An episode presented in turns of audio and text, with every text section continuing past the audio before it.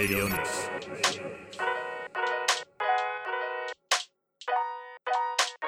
レディオニュース 言えねえや。レディオニクス37回目。しかも37回やってきてまだ言えないっていうね。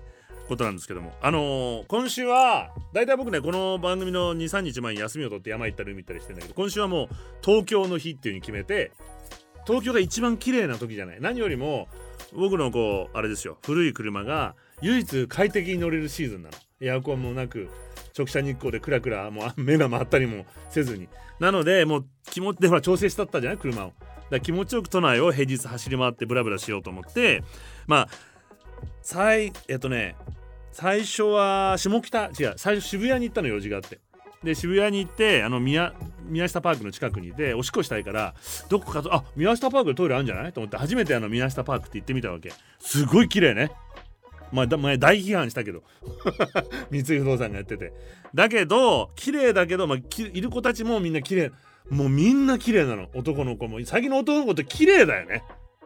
女の子より綺麗じゃねえかと思うよね。あのドラマとか見てても女優さんより綺麗じゃねえかって。もうみんないろんなことやっててさ。でなんかしたけどみんなブカブカの服着てるのね今の若い子って。なんかブカブカした服着てね。たまにほら気分も履いてんじゃん。なんかこうブカブカしたパンツ。あれ何なの？あれは。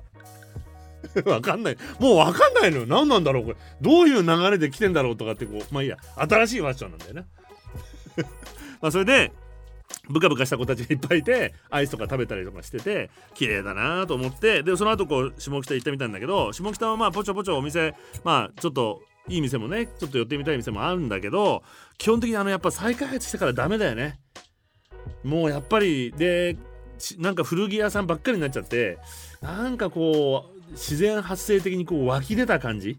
街として。自然にこんなものができちゃったっていうんじゃなくて何かコントロールされてそれは宮下パークもそうだし宮下パークには本来こうホームレスの人たちがこうテントあって暮らしてたりとかして、まあ、そこちょっとしたこう都心の中にある、まあ、空き地だったわけだよね。もうエアポケットというか。でそういう場所っていうのはほっとできたりとか何もこう別にこの綺麗なブカブカして服着なくてもいける汚くたっていける場所だったりだったりするわけじゃない。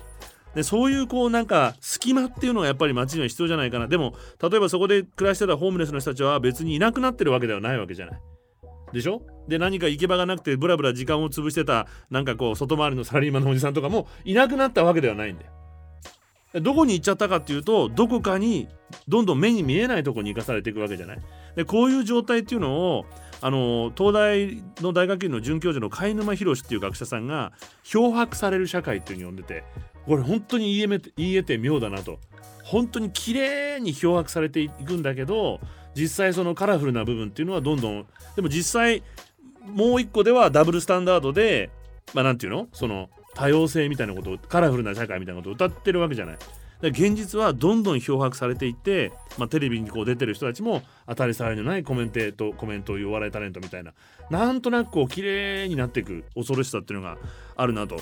でその後ね最後になんだっけ？もう20年来通ってる。もうちょっとお休みしてたさ。馴染みの店に行って元気いいなんて。これがなんか東京のいいとこだなと思ってたんだけどそのお店もね最近こうネットで人気になっちゃってもうねなんとか女子みたいのがいっぱい来ちゃってもう並んじゃって大変になっちゃってなかなか行きづらいなおじさん。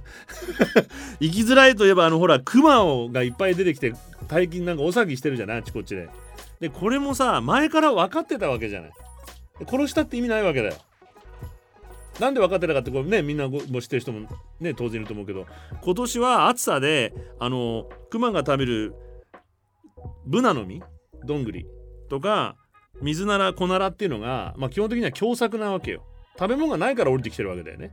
だとするとそれを分かってるんだったら最初から、まあ、例えばアメリカとかカナダではどうするかっていうと電気フェンスを張ったりとかあの、まあ、もちろんこうに食べ物？そのクマが出そうな地域に住んでる人はじゃあ食べ物を完全密封の入れ物に入れるとか、まあ、クマスプレーの訓練をするとかって言って防御対策をあるいは一部のクマにこうカラー電気発信機をつけて今どんな風にクマたちが動いてるかってことを調査してまあ予防策を取るわけだよね。何にもしてなくて「うわー出てきた殺せ!」って言ったってまあ、もちろんこの地方に暮らしてる人の生活と都心に暮らしてる人たちのどう熊がかわいそうみたいなギャップはねあると思うんだけど基本的にその対策を取ってなくてびっくりした殺せっていうのはあまりにもこうまあ、野生動物に対する配慮、まあ強いてはこれを人道的ではないというふうにやっぱりね俺はそれは前回も何回か前に話したペットを殺処分するのとあんまり精神がねこれ漂白にもやっぱ近いんじゃないかと思う。なんか邪魔なものはもうもう排除していくっていうそうじゃなくていかに一緒に暮らしてるかってことをこの番組やっぱりこうカラフルに考えていきたいと思いますのでよろしくお願いします。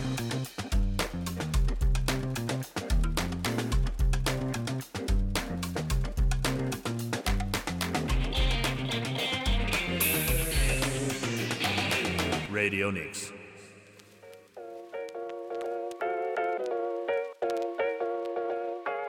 レディオニクス石上がやってます。よろしくお願いします。あの、どんどん行こう。気になるから。この再エネ出力制御っていうのが最多になったんだってね。知ってます？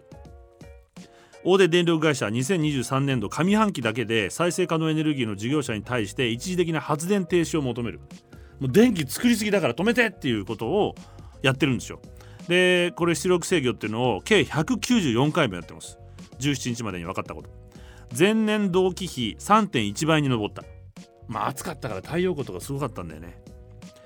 で再エネの拡大と原発の稼働に加え電気料金の上昇による家庭などの節電も背景にある。みんなは使わなかった逆に。でこれもう一つここで言いたいんだけどそれだけじゃなくて実は電気製品の性能がめちゃめちゃ上がってるんだよね。省エネで。うん。なので実は電力消費自体が減ってるんだよね。で本当にこんなに原発いっぱい動かす必要があるのかっていうこともあるわけですよ。だから電気だけ考えてよ。60ワッターだったものがもう10分の1ぐらい電気つくわけじゃないまあなんだっけ LED とかで。冷蔵庫とかもすごいでしょ。でまあいいや。あそうそう。それで俺が聞いたんだけど話それるけどあのー、実は東京ガスにとえっとねガスえっとね東京ガスに東京電力の対策班があったんだって。いう話を聞いたことがある。というのは全部電化を進めてたじゃん。マンションの IH とか。ガスを使わないように。なのでガスパッチョで頑張って発電してうちも頑張るっていう対策案があったんだけどこのみんなが電気、えっと、震災が起きてから電気を使わなくなった。あの節電計画停電とかあったじゃん。それでみんなが本当に電気を使わなくなったので実はガス会社の中の東京電力対策班がなくなったって話を聞いたことがある。戦わなくてもいいと。そのぐらい電気使わなくても暮らしていけんだって。それ電化電化がすごかったじゃん。まあいいや。えっと今後もまあその出力制御は今後も増える見通しで脱脱炭素化に欠かせない再エネを無駄にしちゃってると。せっかく発電してるのに。電力は発電量と消費量のバランスを維持しないと大規模停電に陥る恐れがある。発電量が多すぎる場合は大手電力が出力を制御するということで例えば最多の九州電力は60回もうストップさせてる。あったかいとこ。で最大で1回あたりなんと原発3基分に相当する約287万キロワットを制御してんだって。1回で原発3基分をだから60回止めてるんでしょ？で九州は日照条件が良くて太陽光発電設備が多くて原発全4基も稼働しちゃってるからだと。いらねえんじゃねえのって話なんです。次いで多かったのは50回の四国。中国電力が41回東北電力が11回北陸電力が12回中部電力が15回沖縄が3回と、まあ、東京なんかはゼロねその代わり。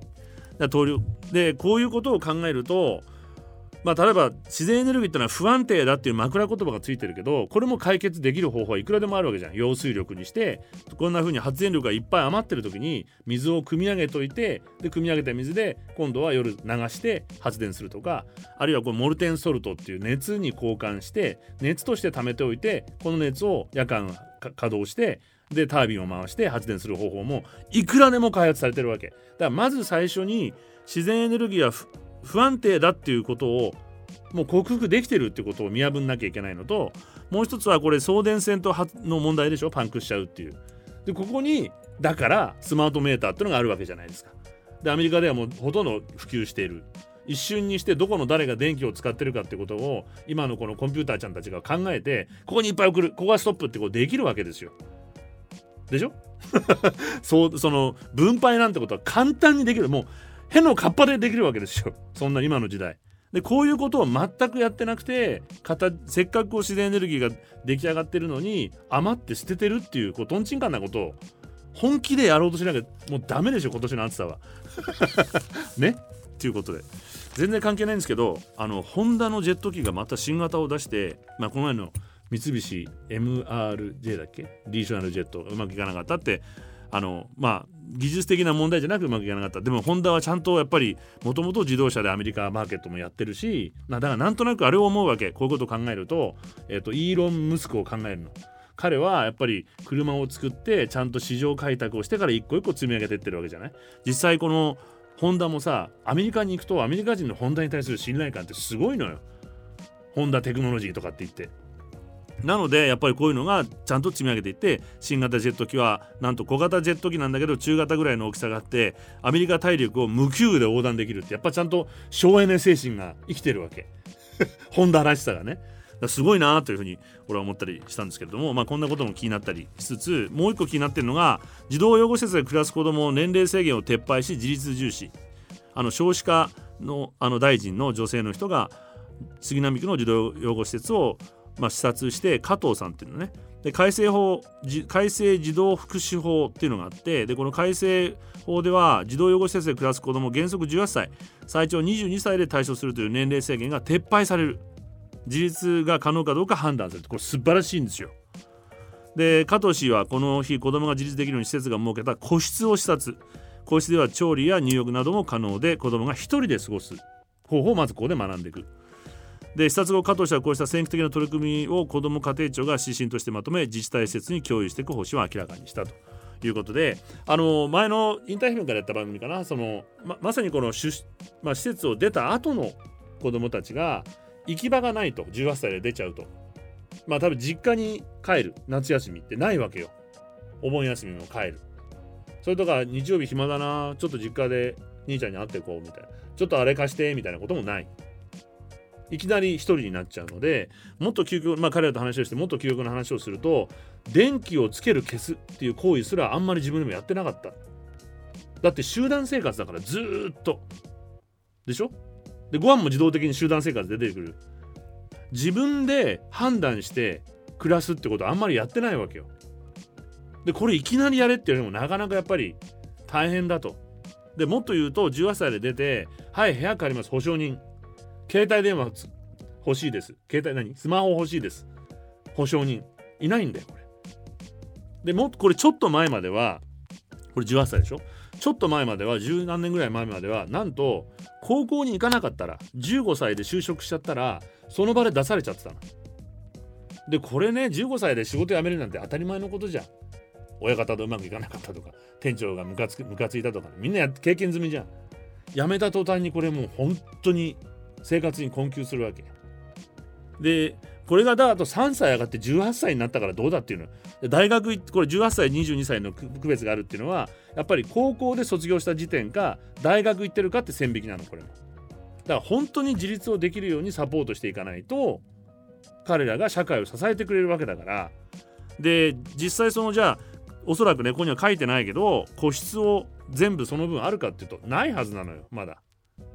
でこういうところにお金を使っていかないと社会はもっとに戻っていかない今その少子化問題にしても若い人が活躍できる社会にもならないと思うね。でもう一個言わせてもらうとこれはま本人たちにも周りのま支援しているいろんな団体あるいはヒューマン・ライツ・ウォッチっていうね人権団体の人たちにも直接聞いたけれども、まあ、実際卒業、まあ、出所出所児童養護施設を出た後まず自殺者が圧倒的に多い普通のまあ普通のっていうか家庭で育った子たちよりも。でもう一つ女の子の場合は生産業に行っちゃうことが多い。でこれ生産業が悪いってことではないけれども本人との意思に望む望まないにかかわらずまあそういう選択肢がない。生活するには。で進学率も低い。でまずもっと言ってしまうとこれはヒューマン・ライツ・ウォッチがずっと言ってるんだけども国際ルール的にはこれ以前も話しましたけども児童養護施設です。子供を育てるのは最終手段なんだよその国では。まず第一に家庭の中で育てる。でこれは実の家庭とは限らないわけ、まあ、だからその養子縁組制度っていうのが日本にはないから。で児童養護施設に行くと。でこれはよその国では最終手段。あまりやっぱり環境的には厳しいと。子供を育てる。子供が健全に大人の愛情を受けて育っていくにはね。で特に日本でこれもう国際社会からもこれは批判きっちり怒られてるのが乳幼児のまあ児童養護施設があるっていうこと。生まれたての赤ちゃんの。でこれは世話しきれないわけ。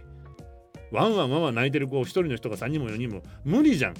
双子三つ子四つ子みたいなことよもう。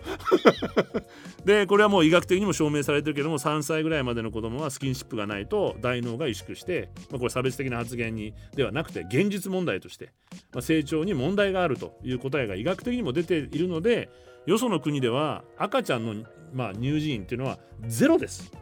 ゼロ。日本いまだにこれをやってるの。でこういうとこから根本的に腹を決めて直していかないとなかなか日本のいろんな問題は治っていかないんじゃないかというふうにね思っているんですけどもえっと今ねこういろんな最近ニュースがなくなってきてるのね。なんでかっていうとパレスチナとイスラエルの問題でもうこれが占めてくるわけで一番上を困った時期ってトランプの時ね。困ったって別に困ってるわけじゃないんだけど知りたいことが何も入ってこない。トランプの話題ばっかりだったわけあの時。いろんな楽しいニュースもポジティブな話も全然トランプの話はもうでも今こうイスラエルとパレスチナ。でちなみにこれもちらちら言われてるけども日本はかなりもうちょっとこうアラブ寄りの報道がだいぶ強くなってきてるので、まあ、今回のハマスの攻撃の作戦名実はアルアクサの洪水って言われていて名前がついてるハマスの。でなんでかっていうとイスラム教の礼拝所であるアルアクサモスクにイスラエル警察が押し入ってパレスチナ人に暴行を加え続けていることの怒りの表れというタイトルがついてるわけ。なのでこれは本当にテロリストとしてこうまあその話ではなくて例えばこううんイスラエルがやってることというのは歴史はこっちに歴史を言い出すともうキリがないのでどこまで遡るかって話じゃない。だってじゃあキリスト教徒の十字軍はどうなのかみたいな話にもなってくるでしょ。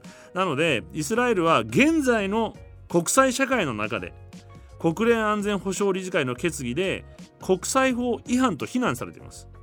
これはユダヤ人の住宅を建設するなどの入植活動をパレスチナ自治区で続けていて武装した入植者がパレスチナ人の集落を襲いこれに抵抗したパレスチナ人をイスラエル治安部隊が殺害する事態が相次いでいて今年に入ってからもパレスチナ人の死者が急増していたと。今の段階ではだからどちらかというと簡単に見れば見ちゃいけないんだけどでも複雑さという言葉に逃げちゃあのねツイッターが来てたよね。これだ。ツイッターでえっと小勝さんがこのパレスチナ問題は根が深いのは歴史を見るとどっちががいい悪いは問えないと。これね実は罠なんですよ。こういうふうにまあイスラエル側がどちらかというとプロパガンダをかなりやっているのでそれを今の国際秩序の人道的なルールにのっとると圧倒的にロシアがやってることの、侵略行為です。っていうことをまず念頭に、うん、持っていただきたいなと。いう中でイスラエルイスラエルもうこの話しなきゃいけないのよ。もうもうみんなも嫌だけど。イスラエルとまあハマスの衝突をめぐって国連安全保障理事会が人道支援のための戦闘の一時的な停止を求めました。ね。だけどこれはアメリカが15カ国のうち日本を含む日本偉い。今回。アメリカに言うこと聞かないで。12カ国が賛成したんだけどアメリカが拒否権を行使して否決したと。アメリカはイスラエルの実権に言及がないと主張して各国は残念だというふうに、まあ、日本もねちゃんと我が国はガザにおける人道条件などを鑑み決議案の大部分を支持できることから賛成を投じたと事態の早期沈静化に向けてさまざまな外交努力をしてきたがいやまだまだできます。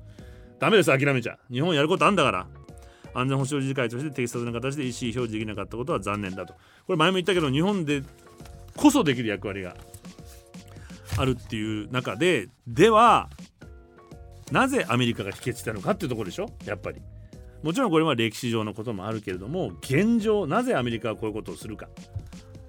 なんですけどもまずねイスラエルもただアメリこういうアメリカではもうなくなってきてるよってことに気づいた方がいいということをニューズウィークも言ってます。知ってる？あの、これね原爆と似てるの広島長崎の。さっき言ったアメリカの若者たちは他の年齢グループに比べてよりパレスチナ寄りの傾向が強いと。ことが分かってきてます。でこの歴史の捉え方っていうのがもう違ってきてるの。今までと。アメリカの世論調査機関ピューリサーチセンターの報告書によると全体主としてアメリカ人はパレスチナよりもイスラエルに好意をもちろん。未だに持ってます。これは原爆広島もそうね。同期間の調整でアメリカの30歳未満の成人のうちパレスチナ人をある程度またはよいしょ。非常に好ましく思ってる。っていう人が61%イスラエル人に対して好意を持ってる人は56%これ今まで、絶対アメリカではなかったこと。でこれに対してアメリカ人全体だとイスラエル人に好意を持っている人の割合の方が3分の2でパレスチナ人に好意を持っているのは51%のみ。これ年齢で違ってきます。65歳以上の高齢者のみに絞るとイスラエル人に好意を持っている人が78%パレスチナ人に好意を持っている人はわずか47%アメリカの30歳未満の若者は年配者に比べイスラエル人に否定的な感情を抱きパレスチナ人に対しては好意的な感情を抱く傾向が強い。イスラエル政府とパレスチナ自治政府に対する見解を年齢グループ別に調べた調査でも同じ傾向が示されこのことはイスラエルが今後アメリカの若者の支持を得るのに苦慮する可能性があることを意味しています。バイデンはねハマスによる悪の仕業だなんて言ってますけれどもまあでもこの本当若い人たちの間にはこれはもうイスラエルによるパレスチナ自治区の占領は民族浄化だと単なる。もう一番やっちゃいけないことをやってる。現代の人道的な視点からするとね。なのででアメリカっていう国は変わり続ける国なわけじゃないですか。どんどんどんどん。でこのこれの力意見が強くなってあと何年しか持たないと思うのも。65歳以上の人たちが亡くなっていくとこの人たちが主流になってきて平気でアメリカっていうのは自分たちの国を捨ててきた人たちの集まりなのねアメリカっていうのは。アメリカを理解するのすごく大事なことなんだけど。過去を捨てていく国なの。日本とねここが一番大きな違い。いつも更新し続ける国でより良いと自分たちが思ったことにはうまくいくかいかないかはあまり考えちゃいけないの。とりあえず変わってみることの方が だからとんでもない失敗もするわけたまにでもそれをやり続けないとアメリカである意味がなくなってくるわけ。そうすると今まではもう絶対的な決まりだった。イスラエルとアメリカの関係も今後変わってくる。っていうことを考えるとイスラエルの今の極右的なねもうナショナリスティックな民族主義っていうのは長続きしないことをイスラエルも気づかないとやばいという理由がもう一つあるんでこの後。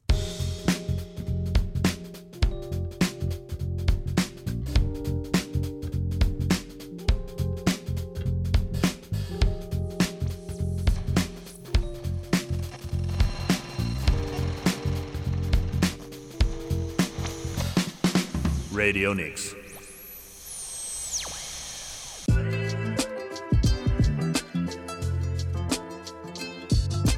レルニス石上言ってます。今日は何37回目いやいや。あの、こうやって国際、特にこう、まあ、イスラム諸国と、そしてイスラエルがガタガタしてくると困るんだよね。いやいや、困るじゃない。これね、冷静考えて、冷静考えなくてもいいや。正直言ってアメリカに行くのに飛行機乗るのも怖いわけもで実際こんなこと言わなくても分かってるよと思ったんだけど、まあ、イギリスの M15 ってあるじゃない？諜報機関。あ違う MI5 だ。ごめん。15じゃないや。MI5 はい。MI5 と FBI の親分が一緒にジョイントワーニング一緒にこう共同韓国韓国じゃない。共同警告っていうの？共同で警告を出しました。なんでかっていうとこれからテロが起きます。いやいやそんなの分かってるよって。だからビビってんじゃねえか俺はっていうふうに思うんだけども。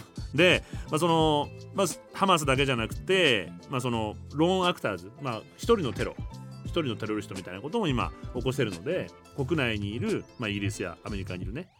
アメリカ人でもあるいはイギリス人でもそういうテロを起こす人たちが増えてくる可能性があるということをまあそれなりのちゃんと情報を知れてる情報機関なので気をつけてねって言ったら気をつけてねって言われてもちゃんとやってくれよもう最初からまあいいやそれでさっきのアメリカがこの支援をする。じゃあどのぐらいこう支援をしてるのかってことをまあいろんな視点がある中で一つ見てみたいんだけどあのアメリカがどれぐらい2023年今年に限ってもアメリカのイスラエルの軍事支援額っていうのはどのぐらいあるか、まあ、今回さらにこう追加するって言ってるけどねウクライナと同じように。もともといくらあるかっていうと38億ドルあるわけ。毎年アメリカはイスラエルに対する予算っていうのを組んでるの。思いやり予算みたいな。支援予算がもう国家予算の中に入ってるわけ。で今年は38億ドルです。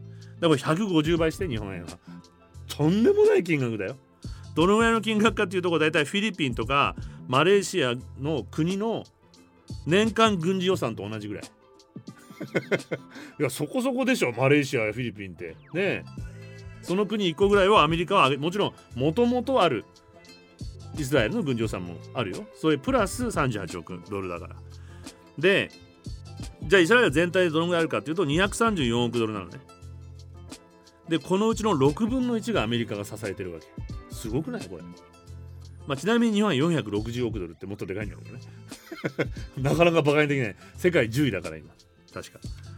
でまあそんな感じでなんとなくこのぐらいの金額かっていうのがあって1946年第二次大戦が終わってからアメリカ支援大体始めてるんだけど2023年までのトータルでまあえっと1580億ドルかなとも言われてます。なんだかもう分かんない。天文学的なかける150倍だから。で例えば有名なあのアイアンドームってあるじゃないですか。アイアンドーム知らない？アイアンドームっていうのは今回のハマスのロケットみたいなのがヒューッと飛んでくると近距離ロケットをままさに鉄のドームみたいに迎撃ミサイルシステムっていうのがあるわけ。レーダーで探知してピシュッて飛んでってバンバン飛んでくるミサイルを落とすっていう。で鉄のドームって名前がついてるのね。でこれがもうあのいつも今の季節 季節じゃねこういうことが起きるとバンバン活躍してるわけ。迎撃ミサイルがね。でこのアイアンドームっていうのを完成開発するのもアメリカが手を貸してるのね。ででこのアイアンドームっていうのは開発支援えっとね8億8500万ドルだったかな。まず開発支援をしてるわけ。お金出してあげて。でこれ共同開発だからアメリカの軍事産業もこう潤うわけよ。ちょっと日本の ODA ちょっと言い方よくないけどさ。わかる？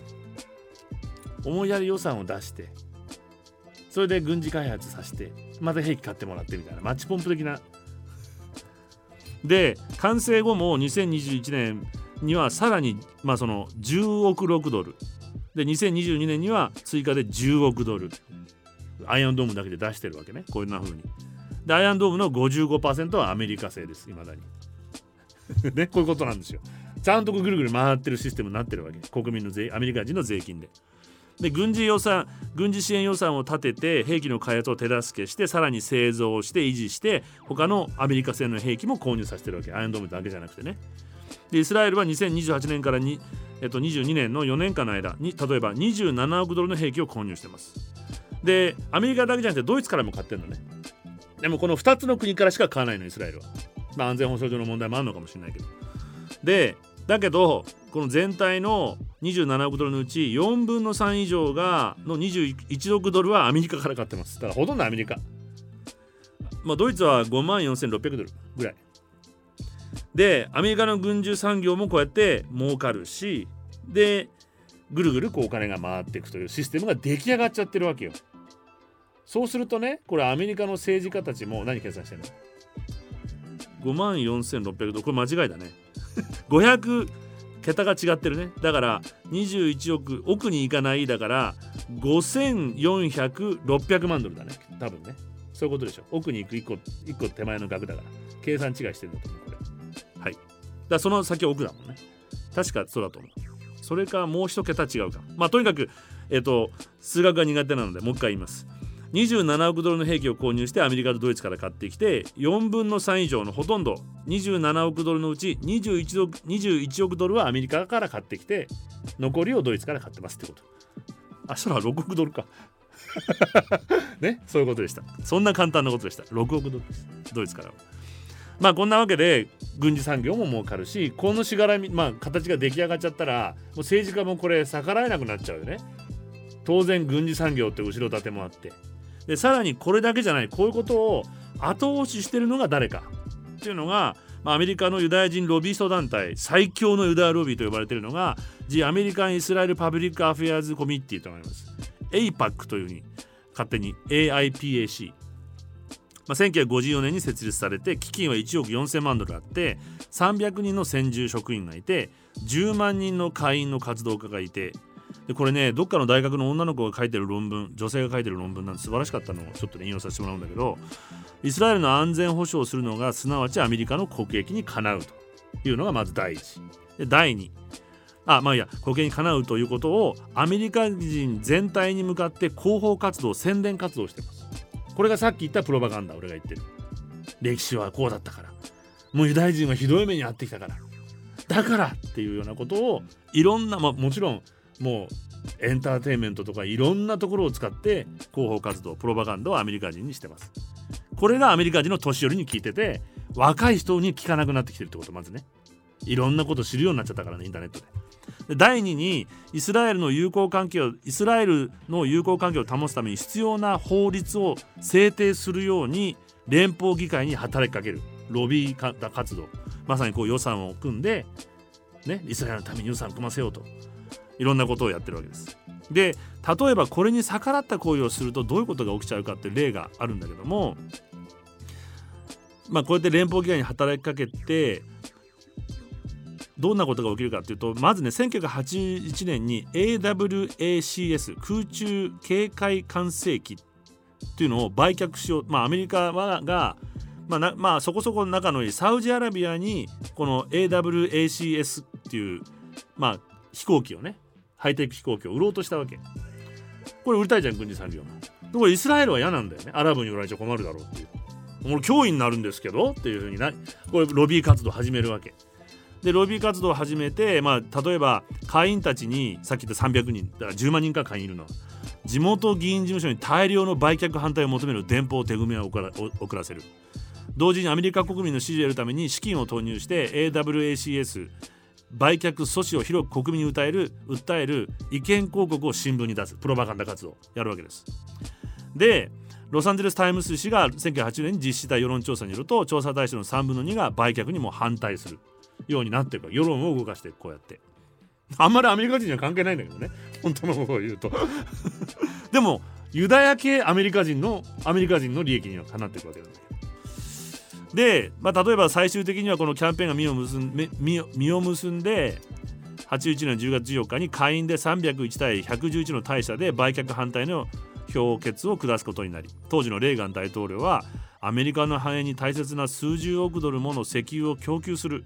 アラブアラブの親米の大国に対してたった5機の飛行機を売却できない。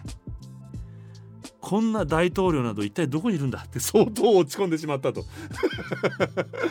このアラブじゃなかった。イスラエルロビー賞に負けちゃってね。レーガンが落ち込んだと。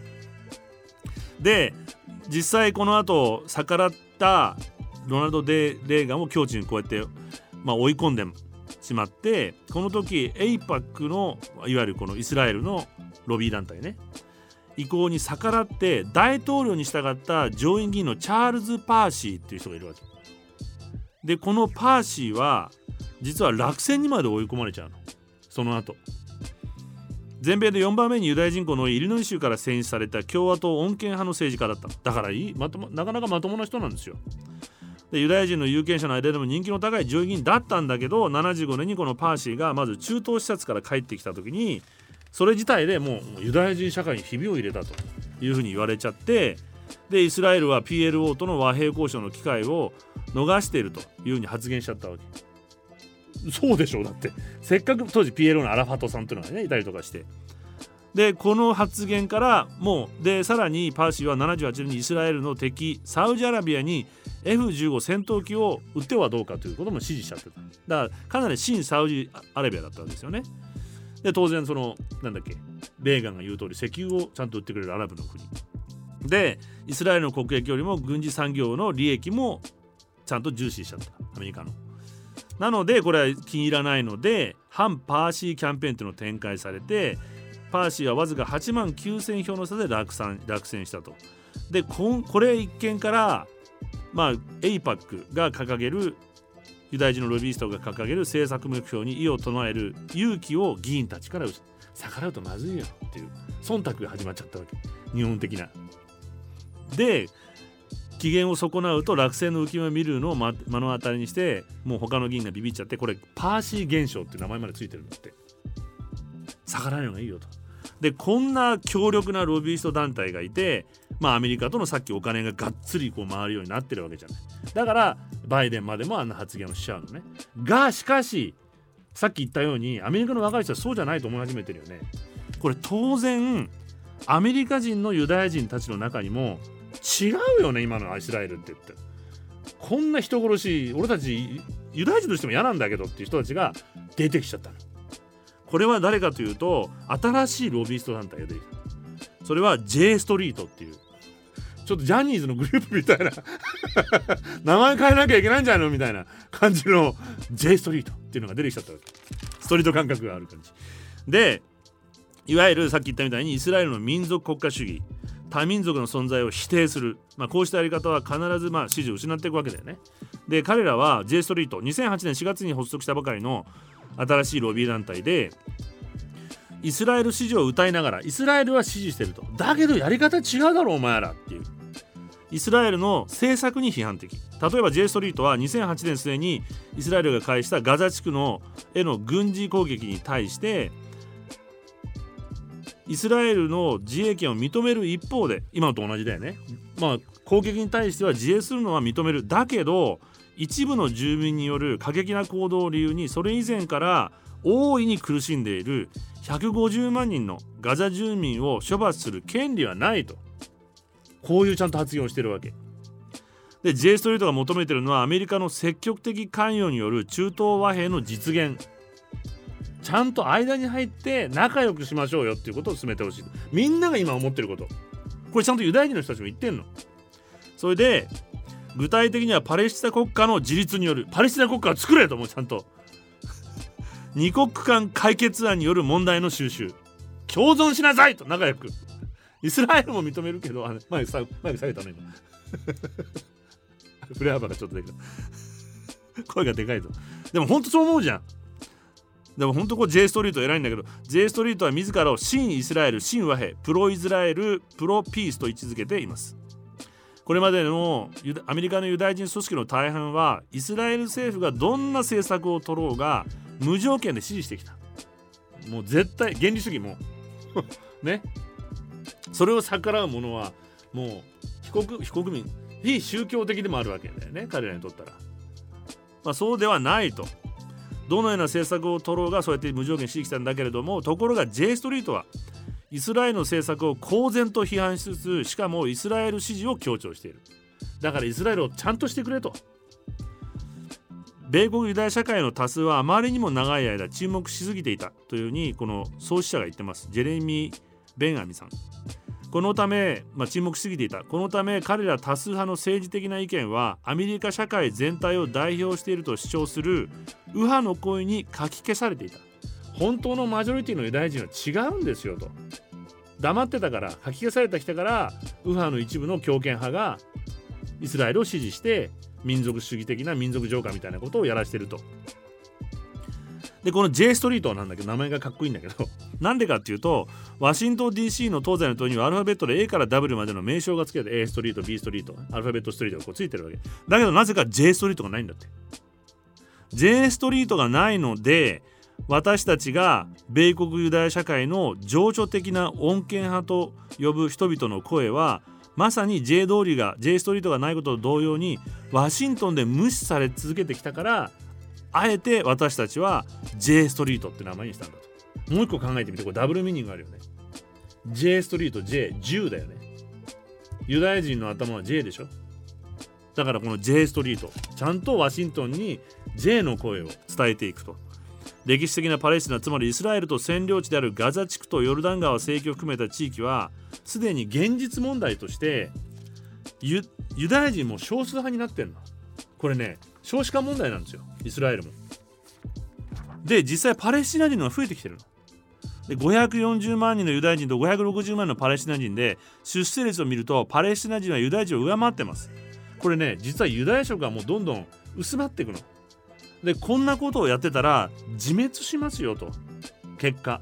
なので是正してイスラエルのユダヤ性が薄まっていくのと同時にその民主性もどんどん侵食しつつあっていっていわゆる頭の固いクソじじいみたいになってるわけ。頑固なね。でイスラエルがリベルな民主性を維持してしかもユダヤ性を維持したければ占領地を切り離すしかないと。そしてそこにパレスチナ国家を自立してその新国家とイスラエルが和平和平平和的に共存する。それが民主制とユダヤ性を維持する唯一の方法だと。だってこのまま言ったら滅びるよお前らと。で占領を続けパレスチナ人の人権を蹂躙し続けるイスラエルはユダヤ人が夢見てきた。リベラルな民主国家じゃない。そんなものはと。常にテロと戦争の影に怯え臨戦体制にある国家では民主主義的なリベラルは価値が窒息してしまうと。いうふうに。ででもう一個ねこれいい？ダメ。じゃあ次に行きます。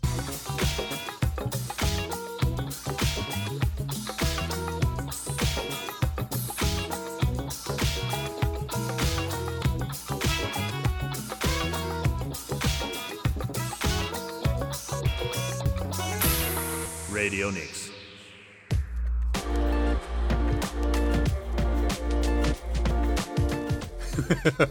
息苦しくなっちゃってもう息を止めて、ね、37回目のレディオニクスもうこの話もっと早く終わらせたけどもうちょっと長続きしていい他の話題にも行きたいんだけどちょっとこれ言い切らないと。っていうのはこの J ストリートの存在っていうのは非常に重要でオバマ政権の時にイランと和平交渉が交渉ができたじゃない核開発に関してこの背後にあったのは実は J ストリートだったのよ。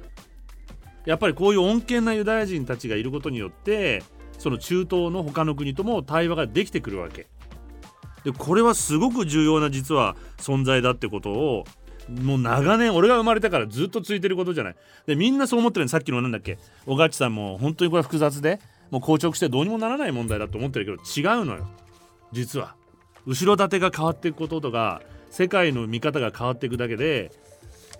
でこれはあの前言った独裁者ををなくす、えーと、方法を話したじゃない？えっ、ー、と出てこないね。後で出てきます。それと同じあの必ず独裁というか何かをやってるこう独裁政権みたいなものを持ってるにはそれを供給する人たちがいるからここを断ち切っていくことで変わってくると。っていう話なんですけど、まあ、このイランの,、まあその核開発の和平交渉もねあのあいつがダメにしちゃったけどトランプがね。トランプがああいうことやったのもこの APAC みたいなそう票が欲しいから。で実はもう一個これが j パ j パじゃない J ストリートにとって大事なのがじゃあ実際アメリカに暮らしているユダヤ人というのはどういうメンタリティーかというとまあほとんどのさっき言ったね実はこっちがマジョリティだって J ストリートの人たち言ってたけれどもユダヤ人の多数がイスラエルのこの右翼化に対して違和感を覚えてると。で米国ユダヤ人のほとんどはリベラルでリベラルね、まあ、で国家と宗教の分離。で銃規制性的少数者の権利予護。あ保護。などにも熱心なわけ。すごくリベラルな人たち基本的に。で大統領選挙から国政選挙でも顕著に民主党を支持している人たちが多い。で2008年の大統領オバマの時はユダヤ票の78%オバマを取ってるわけ。それぐらいリベラルな人たち。ってことは根本的なリベラルな人たち。っていうことを考えるとやはり実はこっちの方が主流になってくる。だよね。ユダヤ社会の中でアメリカの。でアメリカのユダヤ人というのは全米で2%しかないと。だからこそユダヤ人は自分たちの権利やアイデンティティを守るために少数派だからリベラルを支持しないと逆に自分たちがやられちゃうわけ。マイノリティだから。ってことは他の人のマイノリティの権利も守ろうとするわけよ。でしょ？という考えなので実はこの人たちが声を上げることによって随分変わってくる。っていうことに俺は今期待して注目してるんだよね。まあ、あのリベラル重視のアメリカ米国ユダヤ人から見ると現在のイスラエルはかなり異なっていて右翼化や偏狭なユダヤ民族主義が強まってる。と多民族を認めないってことは自分たちがマイノリティになってみたら自分たちは認められないってことになるわけじゃん。他の、まあ、キリスト教のマジョリティからすれば、まあ、かつてのようにまた攻撃されるから。っていうことです。でこんなことが起きてくるっていうこと。実際、えっと、昨日ぐらい、えっと、どっかの議事堂を占拠して、えっと、アメリカに暮らしている若いユダヤ人の人たちが、まあ、パレスチナに対して不必要不必要以上の攻撃をするなっていう。デモをもうアメリカの中心で始めてるよね。こんな風に変わってくると思います。次の話題に行こうと思って。あのー、さっき東京をぐるぐる回ってきたっていう中でちょっと気になってることがあって、まあ、今回この神宮ほどではないとは思うんだけど皆さんに問題定義もしたくて実は2007年ずいぶん前に三井不動産が帝国ホテル株の33%約860億ドル億ドルじゃない860億円で買ってるのね。ね2007年もうずいぶん前に。でね今度はつい最近なんだけど9月の28日のニュースなんだけど帝国ホテルがタワー間の一部敷地を620億円で三井不動産に売ってるわけ。もうこれ分かったじゃん。どういうことか。はい。ってことはもうまあ大体こう今までの日本橋日本橋のやり方はかなりチンピラヤクザ地上げのやり方をやったって話をしたけども、まあ、今回どうにしたかは分かりません。でこれで何をしようかとしてるかというと東京、まあ、その一部ね帝国ホテルを改修して日比谷公園とつなげようとしてます。あの橋渡したりして渡したりしてそれを東京クロスパーク構想。またやってるんですこれ。でこれは別に俺あのまあもう街の中だから公園を壊したりしなきゃいいよと思ってるんだけどでもちょっとこれ提案したいっていうのはどういうことかというともうほとんど東京のうちは全部三井不動産が作っていくわけじゃん。この放置してたら。これいいの？みんな。自分たちの意思とは関係なく東京は勝手に作られていくわ彼らのデザインと彼らの思惑と彼らの資本と彼らが儲かる方法で。まあ公共の街人が暮らしてる街だよね。デザインも何も全部されちゃうわけ。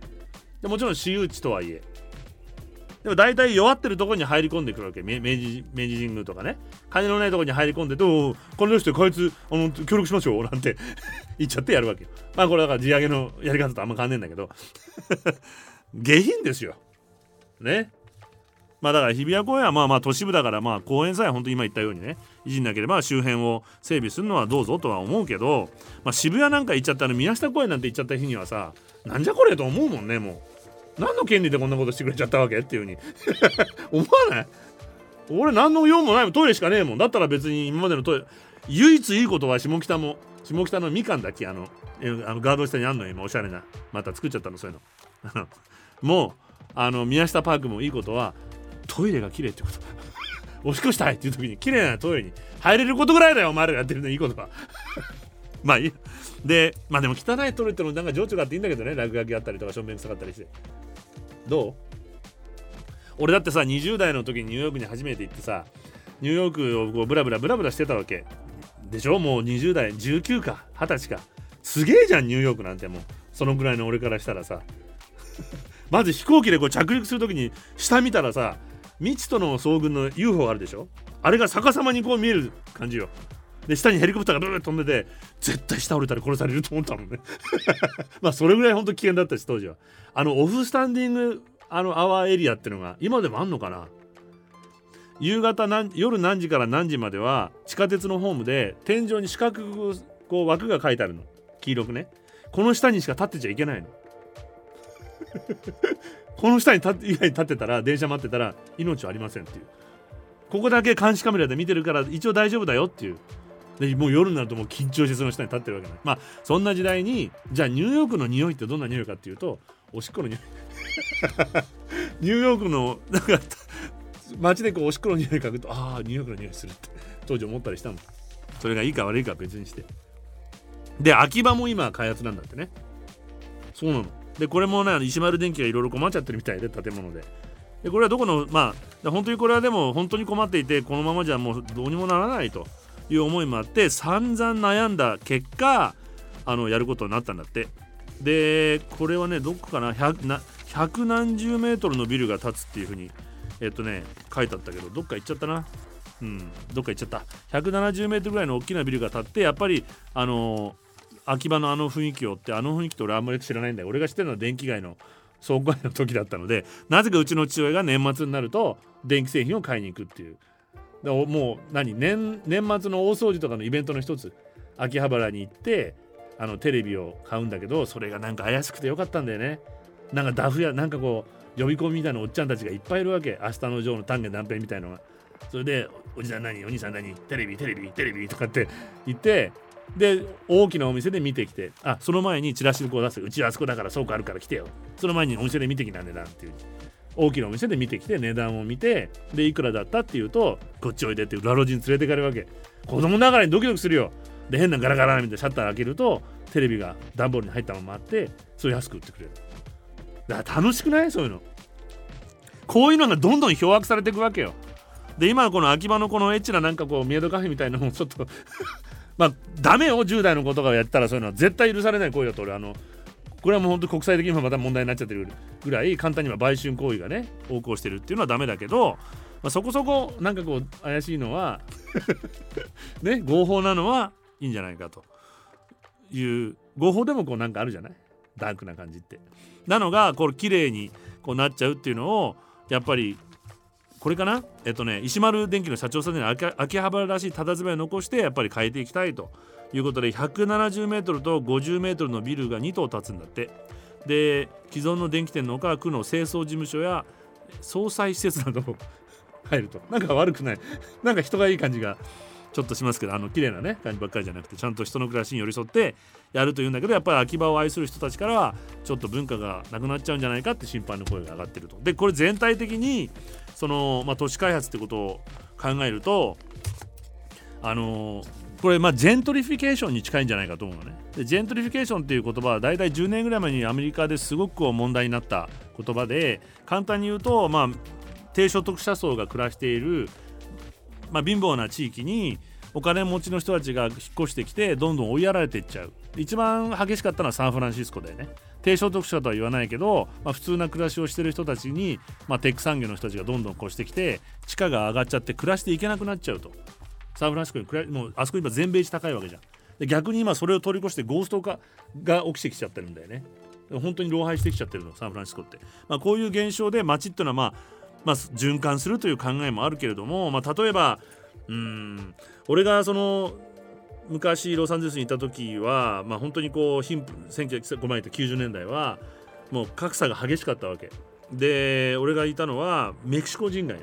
でハリウッドのウォーク・オフ・フェムってあるじゃんチャイニーズシアターがね。あれからダウンタウンに向かっていくイメージをちょっと持ってもらいたいんだけどサンセット通りをずっと行くと最初がねタイタウンかな。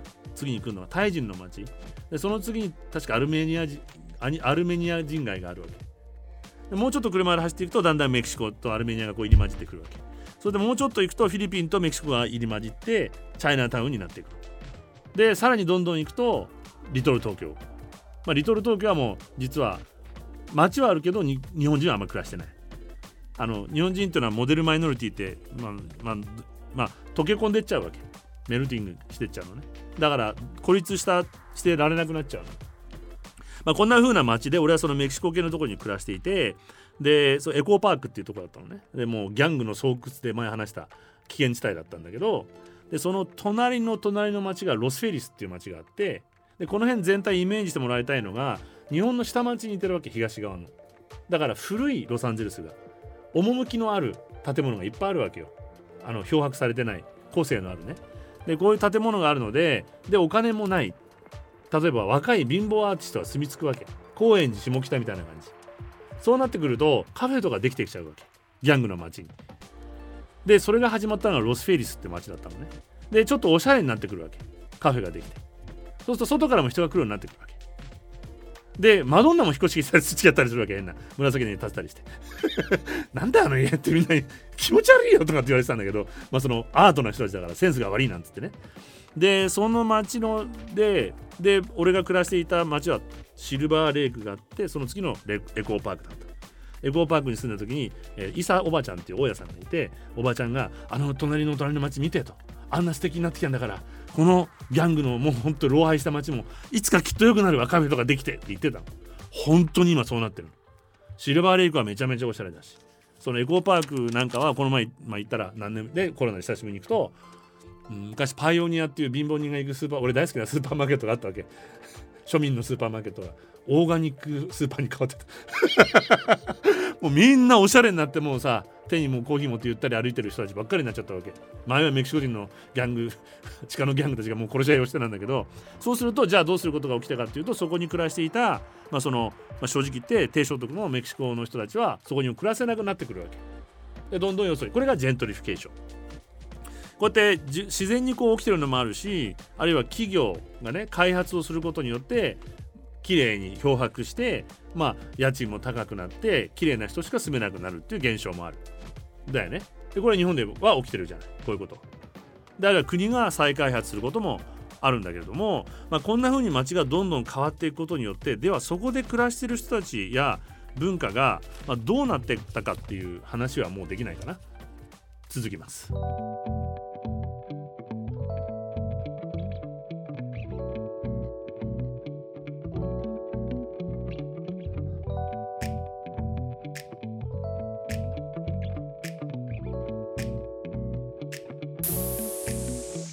Radio Nix.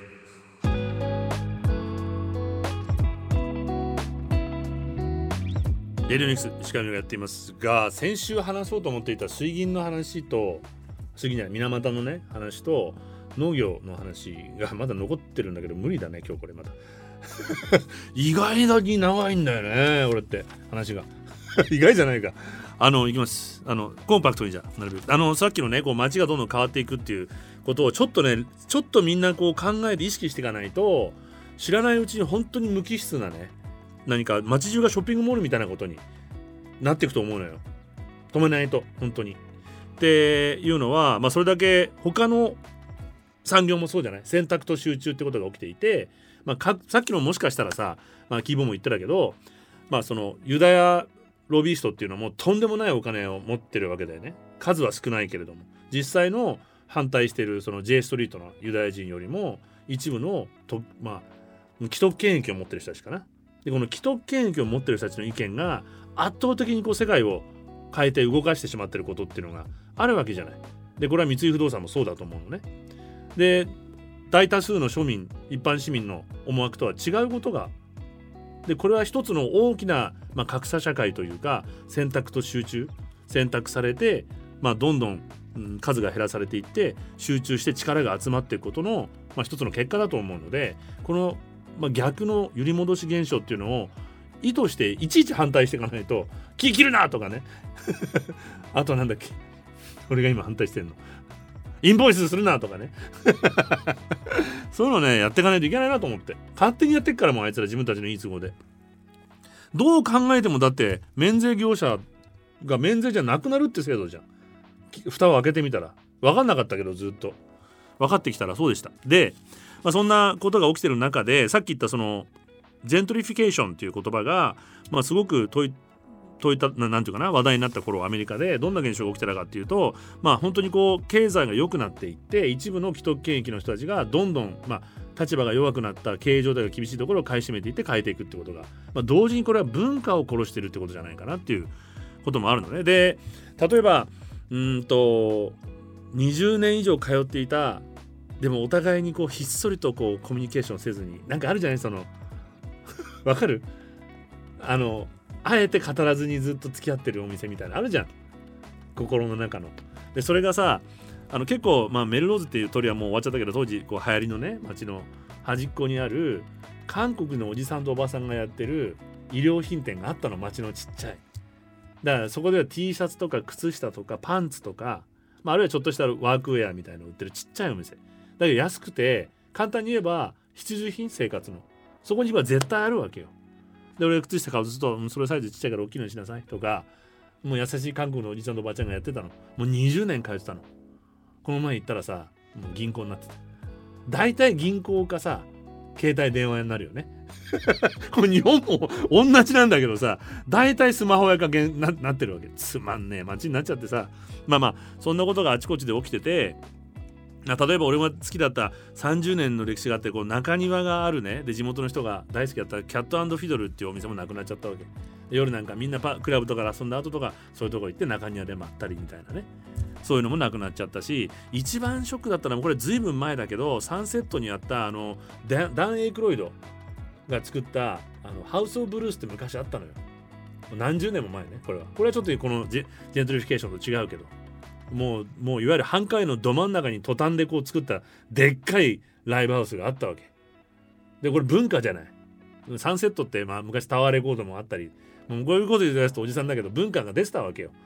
ここも高級タワーマンションになっちゃっただからもう一個だ。タワマンか 携帯屋か銀行だよもう。つまん銀行もでもこれからなくなってくんだよねもうね。お店はね。まあまあそんなことがどんどんなっていって例えばこれ行ったことないんだけど実は俺ハワイって怖くて行けないのあんまりいいとこで帰れなくなんかこう俺の人生何だったんだって思うの嫌でさ。でもハワイの人によく間違えられるんで。まあいいや。それでハワイではアンティベラっていうこれハワイ行った人はみんな有名なんじゃないの？例のお店？例って例っていうんです首から下げるの花のやつ。あれが1928年間1928年からだからもう100年。やってたアンティベラっていうのが本物の花で霊を作るワイキキ最古のレイスタンドっていうのが閉店を余儀なくされたなんかショッピングモールになっちゃうっていうのでだからよそに移ってまでやってるみたいだけどでニューヨークのブロードウェイの劇場近くにカフェエディソンっていうのがあったそうででこれ家賃が払えずにここも閉まったんだって。でここはブロードウェイの俳優たちのたまり場だったの。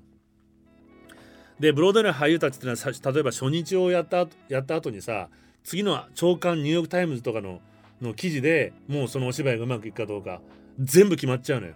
書評あの劇場の表でね。こういうカフェに行って徹夜なのみんな。で朝刊を待ってバッと見て「やった!」っていうか こういうところだからそんな思い出がいっぱい詰まってるこういうカフェっていうのはいっぱいあるわけ。ででそのカフェも閉まっちゃった。だって。で34年の歴史を閉じたと。で実はこのずいぶん前10年ぐらい前これが取り出されたんだけど一番ひどかったんだけどニューヨークで2014年に閉まった82のレストランが閉まったんだってこういう現象で。でこのこれはもう2013年の2倍1年間で2倍の数が閉まって一気にブワーッとこのジェントリフィケーションが起きたわけ。でザガットサーベイっていう調査によると、まあ、こうやって一個一個にお店があるお店に歴史があるわけじゃない。この歴史概算すると7000年の歴史がなくなったんだって。いやこういうことよだから。ね？でそんな中ね俺が唯一こう2つあるんだけど励まされてるのがあのさっき言ったエコーパークっていうとこに俺はいてその隣のシルバーレイクっていうとこがかなり先におしゃれタウンになってるわけ。あの行ってる人は若いそのちょっとこうチルな人たちは、チルな LA の人たちは行ったことあるかもしれないけどこのシルバー最近なんかもうさおしゃれなフリーマーケットとかやってんのよもう古着とか売っちゃって。でコーヒーも勝手にもうブラブラしてるわけ花ピアスとかしても。もうおじさん許してそういう方。でまあまあその街で、まあ、当時は本当に庶民的なね貧乏なアーティストとメキシコギャングが住んでるような街だったわけ。であと俺みたいなのが住んでるね。でそこで美味しいお寿司屋さんもあったんだけどね。で、まあ、そこで、まあ、そちょっとシルバーレイクのちょあたりは、まあ、メキシフィリピン系のフィリピンのタウンもあるのね。フィリピンの人たちも暮らしてた。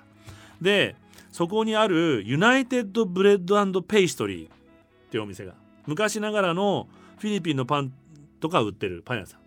でこれ肉まんも人気です。だからいろんなものが混ざってるから文化が。あのねえっとねシャオパオっていう肉まんが人気なの。であと俺が言ってたねもう一個ねこの前もなくなってたんだけどあのメキシコ人の人たちがやってるインチキ中華日本料理屋っていうのもあってもうぐっちゃぐちゃなわけ。メキシコのフレーバーの日本のカレーみたいのがこれがね意図してないんだよフュージョンとして。うまいのよ。あの中華料理もなんかメキシカンになっちゃってるわけ。こういう文化ぐちゃぐちゃなインチキが。まあまあそれで肉まんが人気であとねアドボロールっていうのも人気なんだって。アドボっていうのはもともとフィリピンの煮込み肉の煮込み料理みたいな甘辛のこう醤油味みたいなのがガーリックのあるらしいんだけどこれをあのパイにこう包んでる。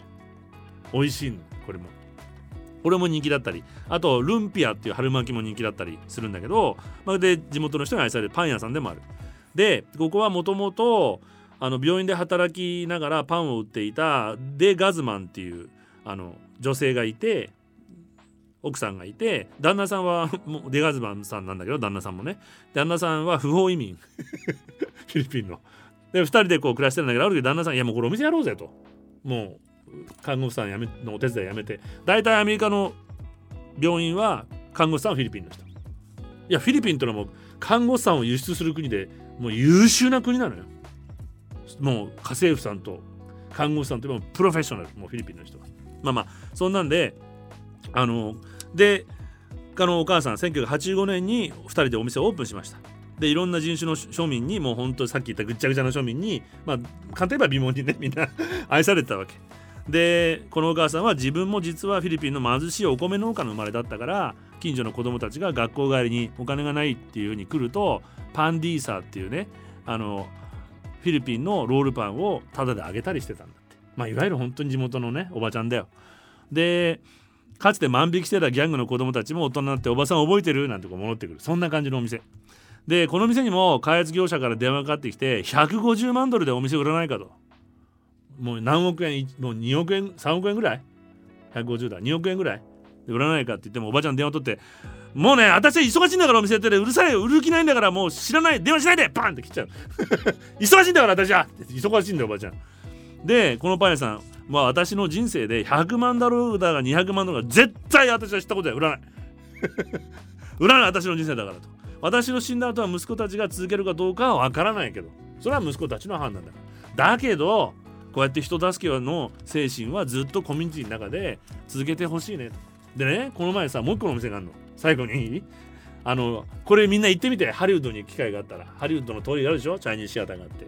でそこにえっ、ー、とねなんていう名前だった？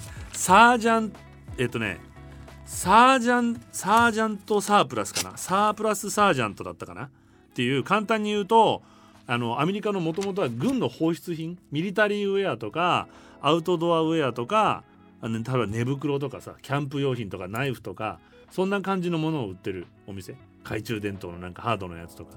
あるじゃない？そんなお店なんだけれどもそこも俺が若い時に結局パッと行って友達のとここれも寝袋を買ったりとか。さ13ドルだよ寝袋なんて。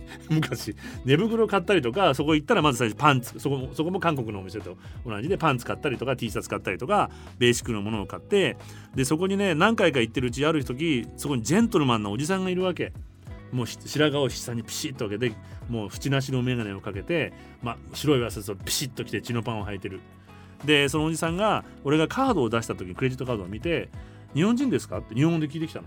お日本人です日本人ですかって言ったら私韓国人ですって言ってでお話をポソポソっとする間柄になったわけで買い物する時もたまにアドバイスをしてくれたりこっちの方がいいよサイズはとかやっぱり言ってくれたりしてすごくなんかきちっとしたジェントルマンだったのねで俺にはそんな風に優しかったんだけどある時お店に行ったら当時渋かじってあったじゃんアメリカ渋かじちょっとアメリカ人より悪い子たちみたいな。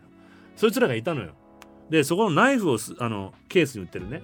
ナイフ売ってくれって言ってたわけ。したらその優しいおじさんがさ全然違うのよ。ブチギレてそのもう英語で片言で一生懸命言ってる日本人のガキたちに向かって論言のね。だから当時の何？あの何何何だキムタクみたいな。何タクキムタクみたいな感じの感じ。あの江口洋介みたいな感じのかっこいい子たちにこれは法律なんだからお前らには売らないと。何センチ以上のナイフは持っちゃいかねいけないんだって。いやそれでもなんとか売って売ってっていう分かんないから言われてることが。ブチ切れて怒ってんの見ていやおじさんかっこいいと思って。でねこの前久しぶりにハリウッドなんてあんま行くことないんだけど行ったらあるのそのお店。結構大きなお店なのよ。でザ・サプライサージャントで思い出した。書いたの。兵隊さんの絵が書いてある。でっかい看板あるから行ってみて。そこに行って若い店員さんがいたんで俺やっぱりまた下着とか買っててちなみにさ俺何十年ぶりに来たんだけど昔ここにねコリアンのジェントルマンがいたんだけどどうなさってるかご存知？なんて言ったら「おおあのおじいちゃん?」って言われて「え？お元気?」って言ったら「今でもね最近たまに店に来んだ一時来なかったのに」って「そうなんだ」っていくつぐらい？言ったら「わかんねえけどすっげえじじい」ってでもその感じもすごい良くていやおじいさんやっぱやってくれてるんだと。こういうふうにずっと実は一人が頑張ることがさっきのおばちゃんもね実はその背後にあるいろんな文化と歴史を守ってくれてるんだってことをね覚えておきたいと思います。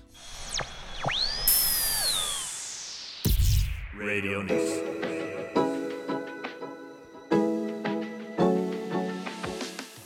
レディオニクスはいやってまいりました37回目もちょっと話したこと今今2つの曲もねあの誰だっけ？エディ・リーダ。ーをインタビューした時に彼女が「あなたは絶対この曲あなたにはこの曲」って言って目の前で彼女が歌ってくれたの。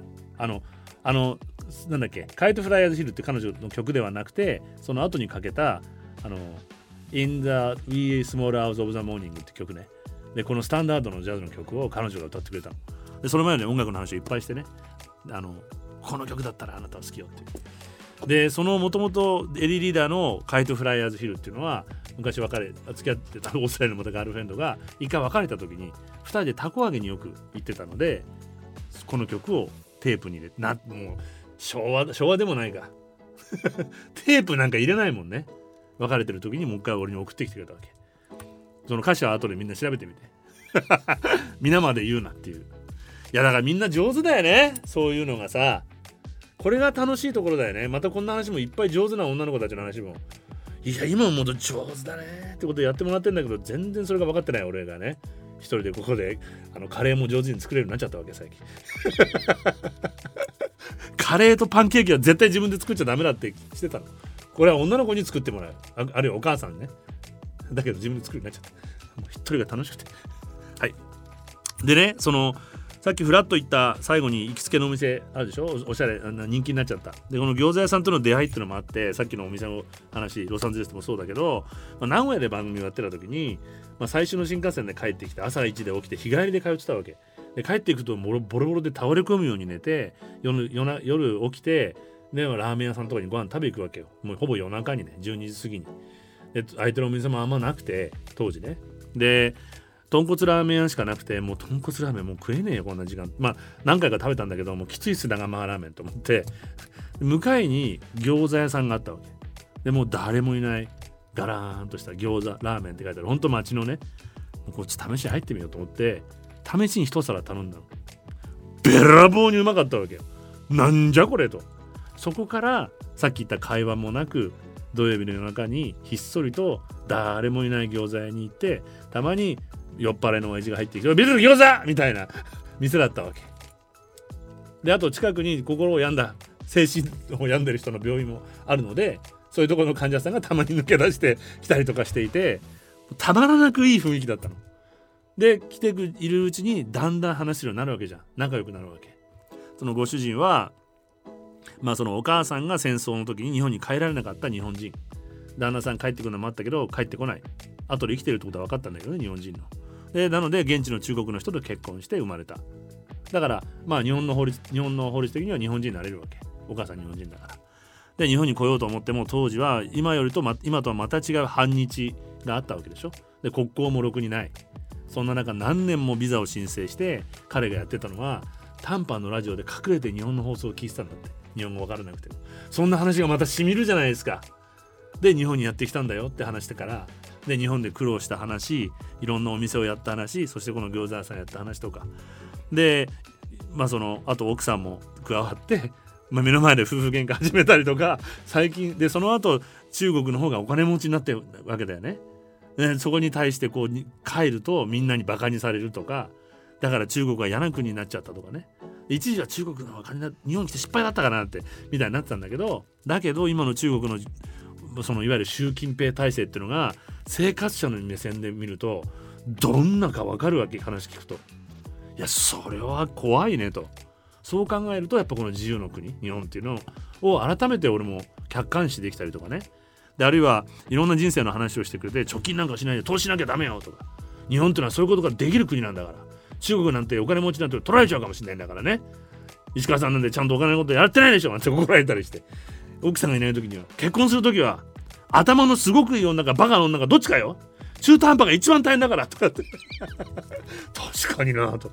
ね？つい黙っても何でも言うこと聞いたらいいかこっちが好きなようにできるか。いろんなねその人生のことを教えてもらったりとかしたんだけどあのでたまにはこうお店終わった後に夜中にファミレス行こうなんてファミレスで話したりもする仲になったわけ。でもうでも大人になるもう20年以上だからたまに俺も何年も行かなかったりとかね。生活が忙しくて。ふっとふっと行くと 餃子屋さんなのに餃子をお土産にくれたりとかね。結局作りたてしか出さないから余った餃子冷凍しちゃうから持ってきななんて言って。いやどこんないっぱいみたいな。まあそんなすごくあったかいお店ででそこに通ってたの。でこで最近どうももともとサボり癖があるのね。結構長い間お正月とかも何十日も休んじゃったりしていや何ヶ月も最近休んで大丈夫かなって言ったらこうネットとかで噂にもなり始めてで張り紙がしてあった。あと知り合いが言ったらなんか張り紙してありましたよって言われて病気らしいと。なのでショートメール送ってみ電話したけど出ないのでショートメールも送ってみたの。電話番変わってないかなと。そしたら電話くれてもう心臓病で危なかったんだって。でもまあこんな話がその前からね俺にはひっそり言ってたんだけどでももういやもう疲れたよ俺ってよく言ってたからいやもうこのお仕事なくなっちゃうからやめてよって言ったら今ね誰かついてくんないの？って言ったら今さ嫁娘が結婚したからこの息子狙ってんだよね。で急に言うと嫌がるから徐々にあじゃあ2人だけの内緒ねって言ってたのがこの病気を機に息子さんついてくれることになって で手伝ってくれてでこの前再会したらもうさネットでも話題になってるのでもう並んじゃってそのなんとか女子みたいなのも餃子好きですみたいな子いるじゃない今。でなんかブロブロガーっていうのなんかそういうのもねいっぱい来ちゃって大変な騒ぎになってたんだけどちょっと寂しいなと思いつつもこうやって時代って変わっていくんだなと思って。であの車も乗ってたじゃない？その古い車。一日ね。また前も話したけど車乗ってたら、まあ、どっかの外国人が「わー!」ってこう手を挙げてくれたりとかで古い車なんでみんな思い出があるわけ。子供の時乗ってたとかさ。で信号に止まったら逆に全く知らない世代もいるわけじゃない。下北の外れで信号茶沢通りで止まったらキーってブレーキがかかってなんだと思ったらママチャリが隣に横付けして止まったわけ。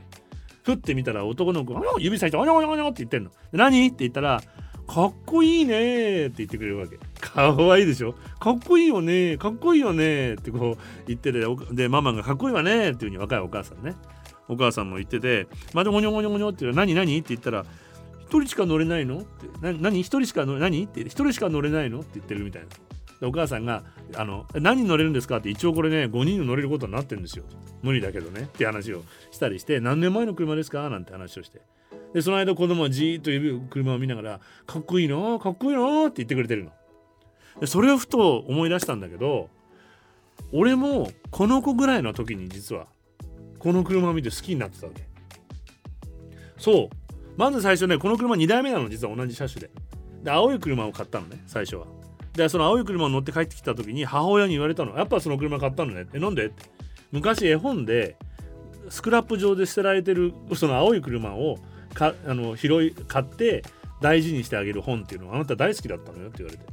いや全く2台あってどっちにしようか悩んでなんとなくこっちの雰囲気がいいからこっちにしただけだったわけ。でそれが、えー、と18から30になって壊れちゃってで30の時にまたどうしてもその車が欲しくてまた同じ車種を買ったの。で同じ年の車がいいってって同じ年式の車で注文こんな色がいい。あやっぱ青い色がいいって注文してたんだけどその車ありますよって車屋さんに言われて行ったら隣にこの車があってそっち買っちゃったの。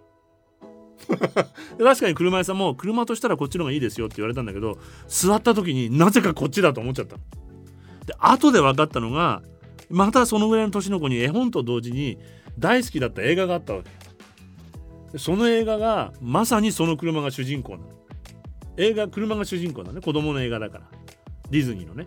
そうそうそう。で父親に頼んで出張の時にわざわざ海外からミニカーまで買ってもらったと思い出して押し入れひっくり返したら出てきたのそのミニカーなんと年式も色も全く一緒なの。怖くない？で屋根が開く仕様なんだけどそのいろんな仕様の中で。それも全く一緒なの。この年しか作られてない1年間しか。ですげえなと思って。改めて考えると。で確かにその映画を改めてもう一回大人になってから見てみると実は子供用の映画なんだけど1960年代70年代初頭に作られてるのでヒッピー的なその文化カウンターカルチャーが入ってるわけよ。で出演者の中にそれを信じていて生き物じゃないものにも魂は宿るんだっていうふうにそしてその車が実際生き物みたいに動き回るって映画だったの。で子供向けなんだけどちゃんと当時のねなんか仏教的な思想とか、まあ、そのヒッピー的な思想が入ってるわけ物質文明はダメだよっていう。ってことを考えるとさっきずっと話してきたことっていうのはきっとそういう時からなんとなく染み込んでいたしさっき車かっこいいねって言った子に別れ際に強いより大きくなったら乗ってねって言ったけどもしかしたらその子もそうなっていくかもしれないわけ。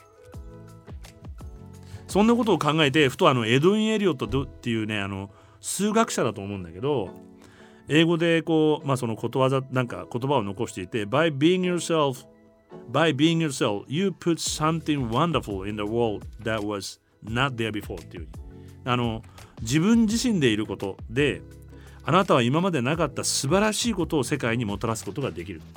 だって一人しかいないわけでしょ。何にもなくなっても唯一絶対になくならない持ち物ってのは自分自身な唯一の絶対的な持ち物なわけよ。死ぬまで。でこの自分自身で言い続けさえすれば他の何でも絶対に真似できないものを世界に提供することができてそれを見てたり聞いてたりどっかでしてる人が同じようにまたつないでってくれるかもしれない。と思うと。レディオニクスは何にもありませんが。少なくとも自分自身で。大きいことはできません。何にもありませんが。唯一無二の持ち物で。また次回も。アディオス。